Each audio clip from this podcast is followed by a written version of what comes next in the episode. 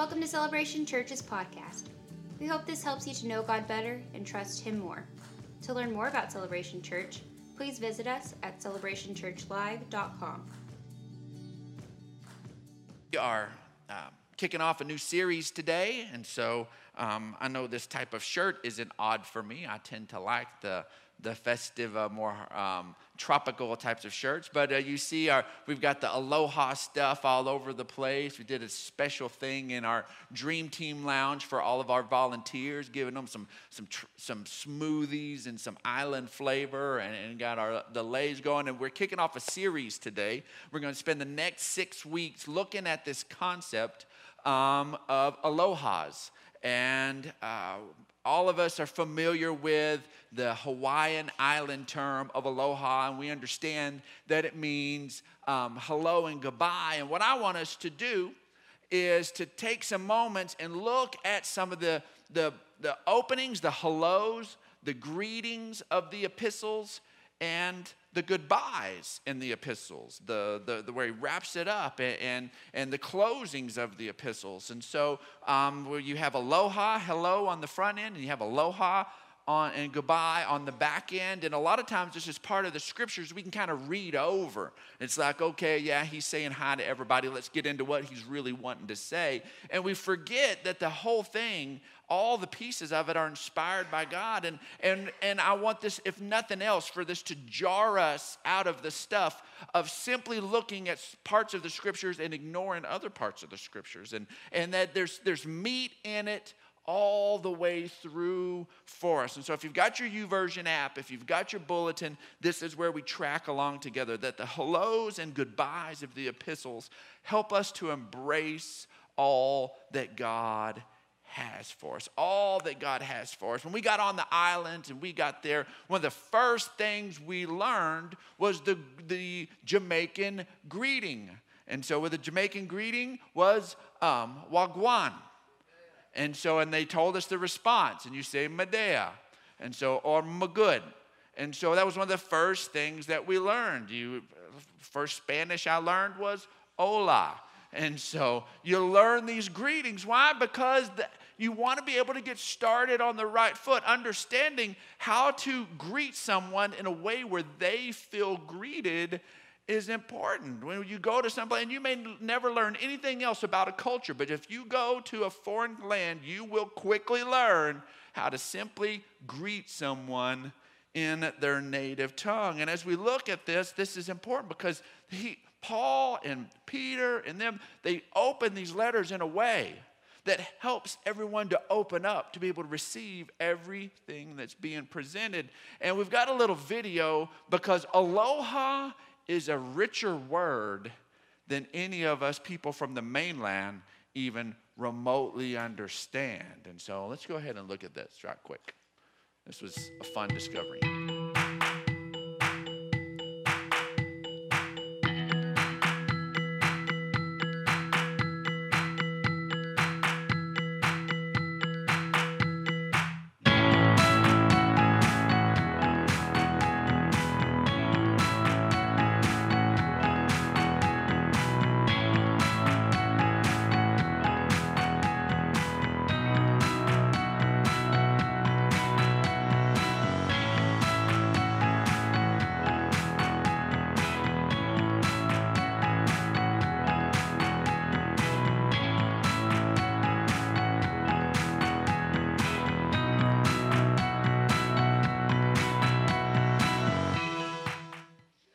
Was prepping for the series a few weeks ago, and I was just playing with that uh, translator there in Google and, and started putting in different things. I had looked up what, a, what aloha actually meant and that they, it's used for hello and goodbye, but its actual meaning was these other things. And so I started putting in some of these different words and finding that the Hawaiian people that aloha is this incredibly nuanced, fully filled word of compassion and love and mercy and, and pity and these connections. And, and when they are greeting one another and they say aloha, it's not just hi, it's love. it's mercy, it's grace, it's peace. It's all of this, this beautiful things that you and I, as believers, ought to be wanting to extend to one another. And then as they walk away, and instead of saying goodbye, they're saying aloha, they are embracing love, peace, mercy, and leaving behind love, peace, mercy with every greeting that they present. And I love that this is what Paul and a number of the writers in the epistles do. Let's go ahead and look at 1 Corinthians 1 3. This is, and if we were going to put this into uh, into a Hawaiian, we would have aloha and aloha.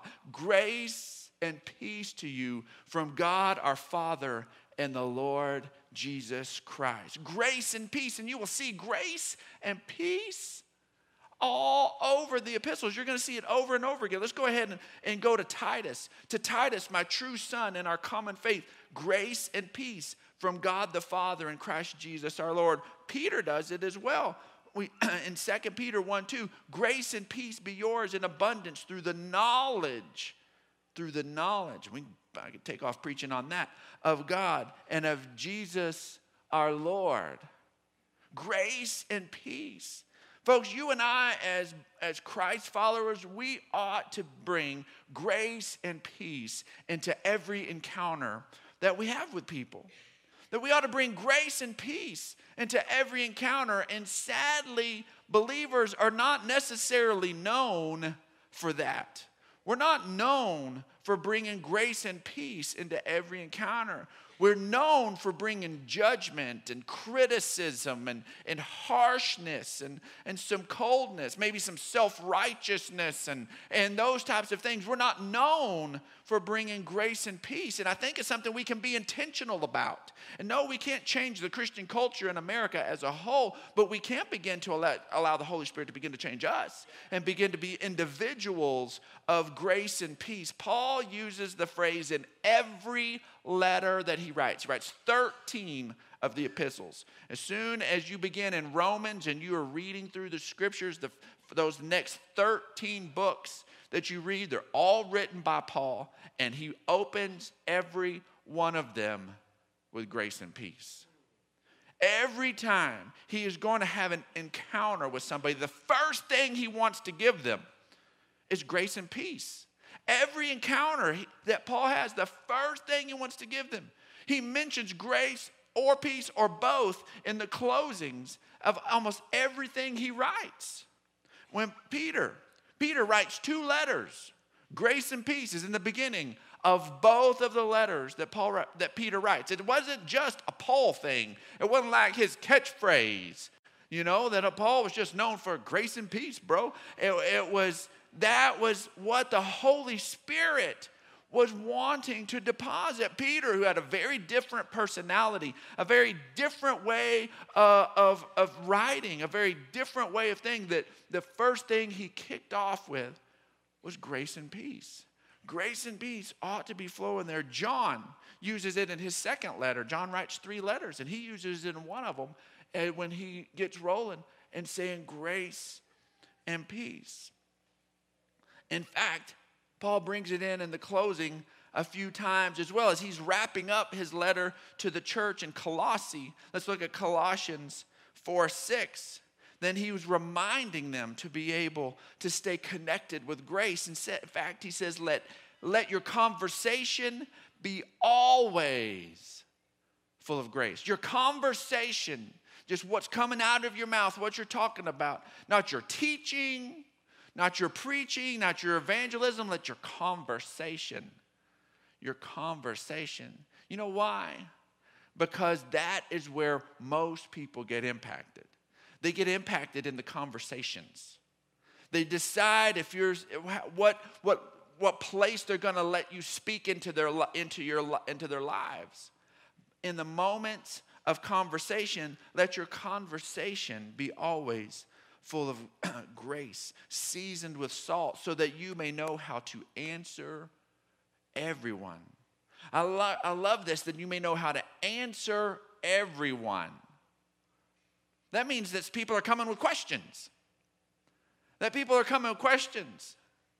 uh, that as a, as a believer, one of the things that I find that so many of you are intimidated of is people coming to ask you questions about your faith.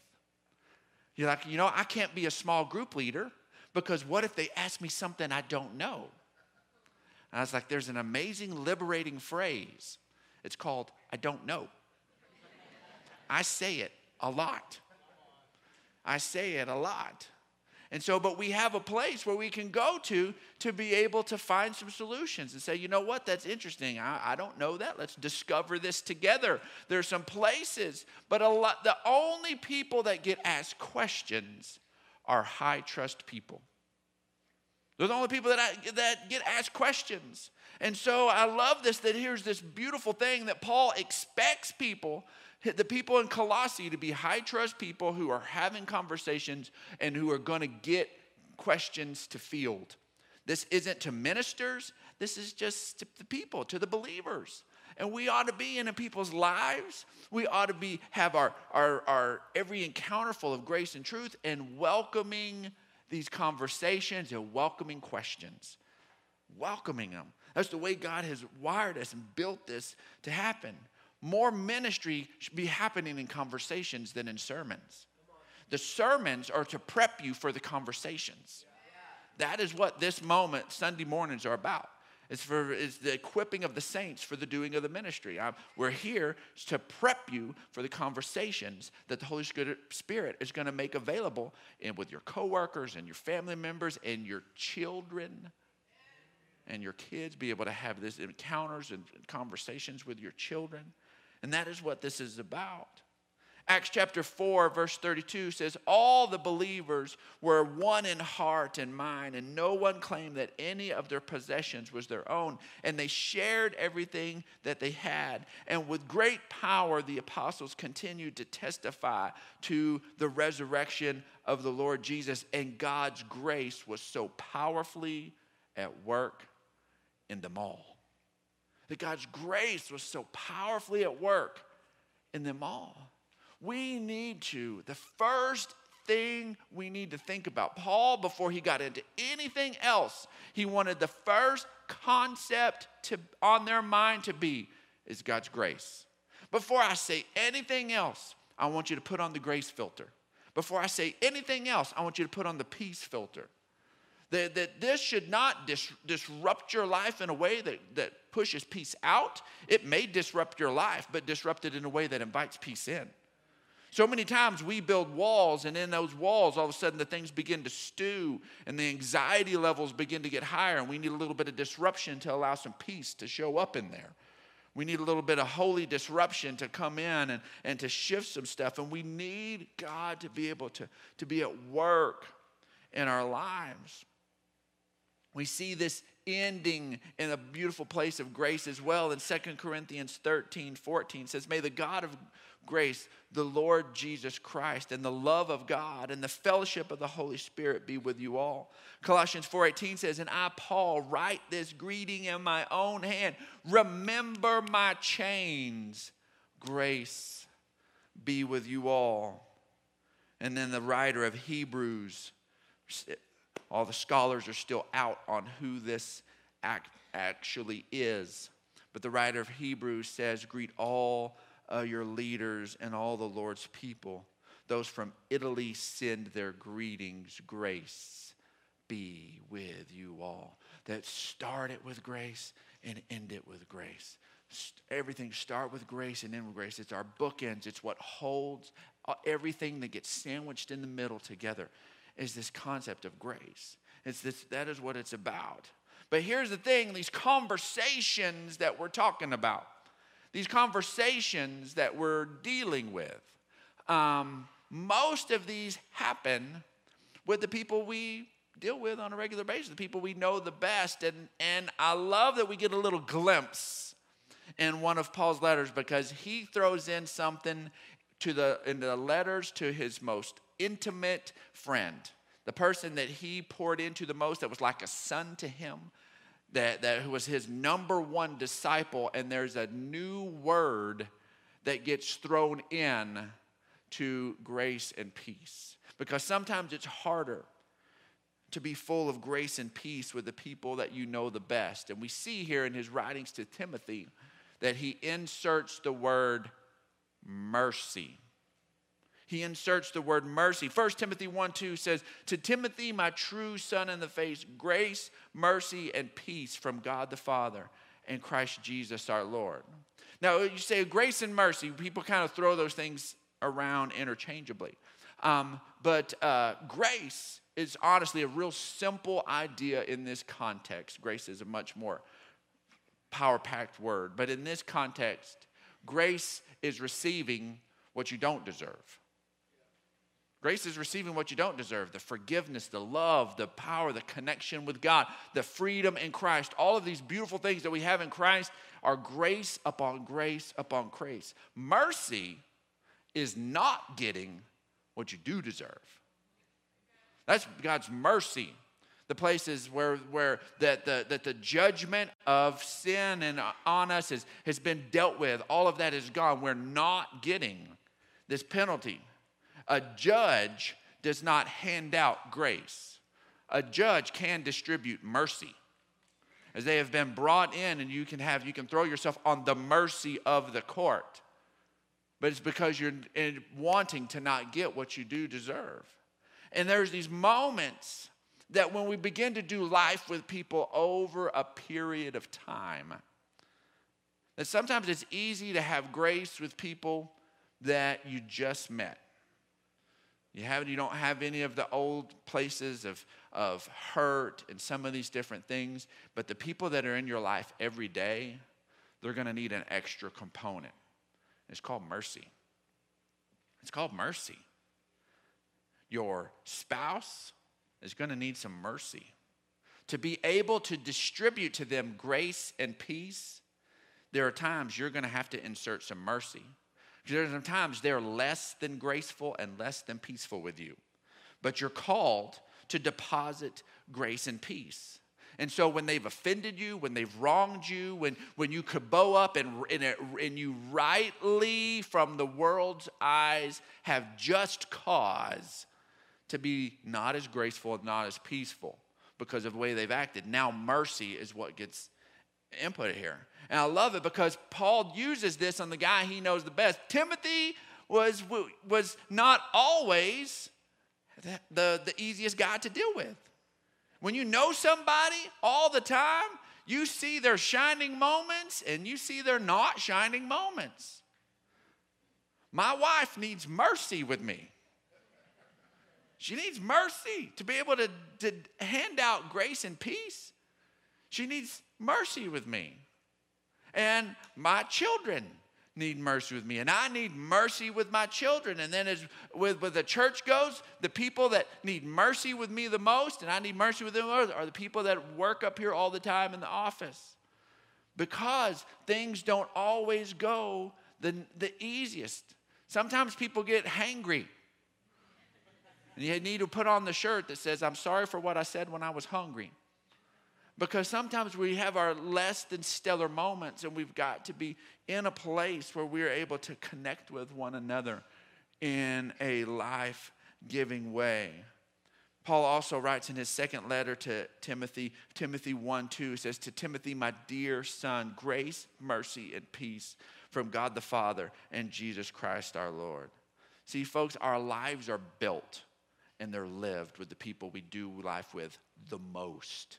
And to be able to do this, we're going to have to not just have grace and peace, we're going to have to have mercy. See, Jesus dealt with this himself. Let's look at Matthew chapter 13. It says, Coming to his hometown, he began teaching the people in their synagogue, and they were amazed. And where they where did this man get this wisdom, these miraculous powers? They're seeing miracles. They're seeing miracles. They're not even denying it. That, that, that, that they're doing the stuff. He's doing the stuff, they asked. Isn't this the carpenter's son? Isn't his mother named Mary? And aren't his brothers James, Joseph, Simon, and Judas? Aren't all his sisters with us? Where did this man get all these things? And they took offense at him. He was doing miracles. And they recognized that Jesus did miracles and they took offense because they knew his family. because he's just too common. He's too regular. He's too close. Jesus, if, they, if they'd been the Jesus to them that just kind of descended from the mountain and had all this, then he would have been amazing. But we know too much about his brothers and sisters and his mom. And we tend to try to deify those people. But you know what? They were people. And I guarantee there was somebody that did business with Mary in the market and she irritated him. She not, they did not like the way that Mary looked at her that, that day. You believe that Jesus is mom. She thinks she's all that. Whatever. Jesus must not be that great either.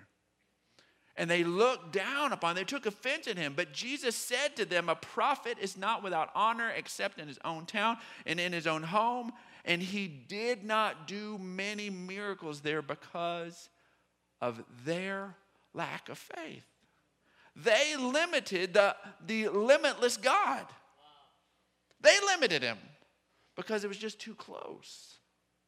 And, folks, how tragic is it that the quality of our life depends on the quality of the relationships nearest to us if we don't extend some grace, mercy, and peace to those relationships? Our quality of life goes down.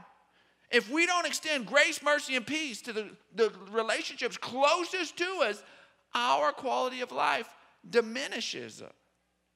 2 Peter 3:18 says, "But grow in the grace." I'm so thankful for this.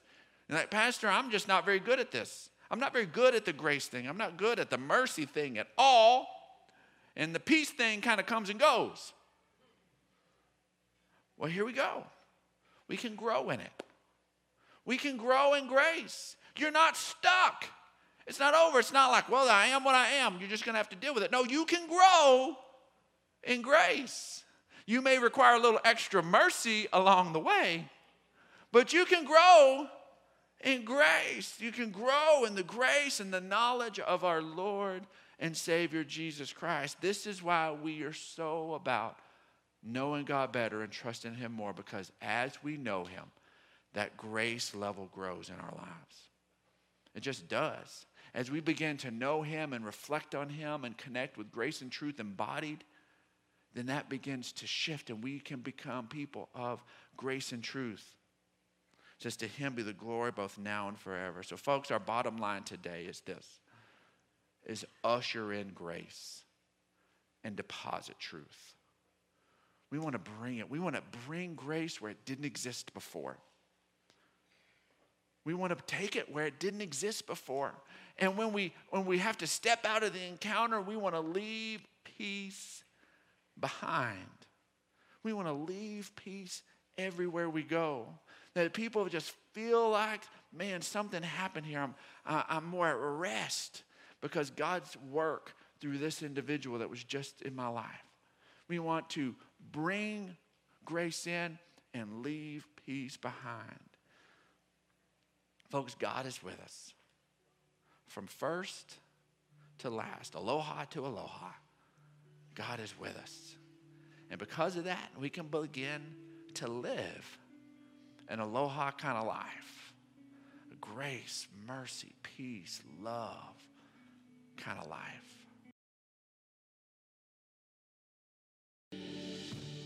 Thanks for listening to this week's message from Celebration Church. We hope you'll stay connected by following us online. You can find us on Facebook, Instagram, and Twitter.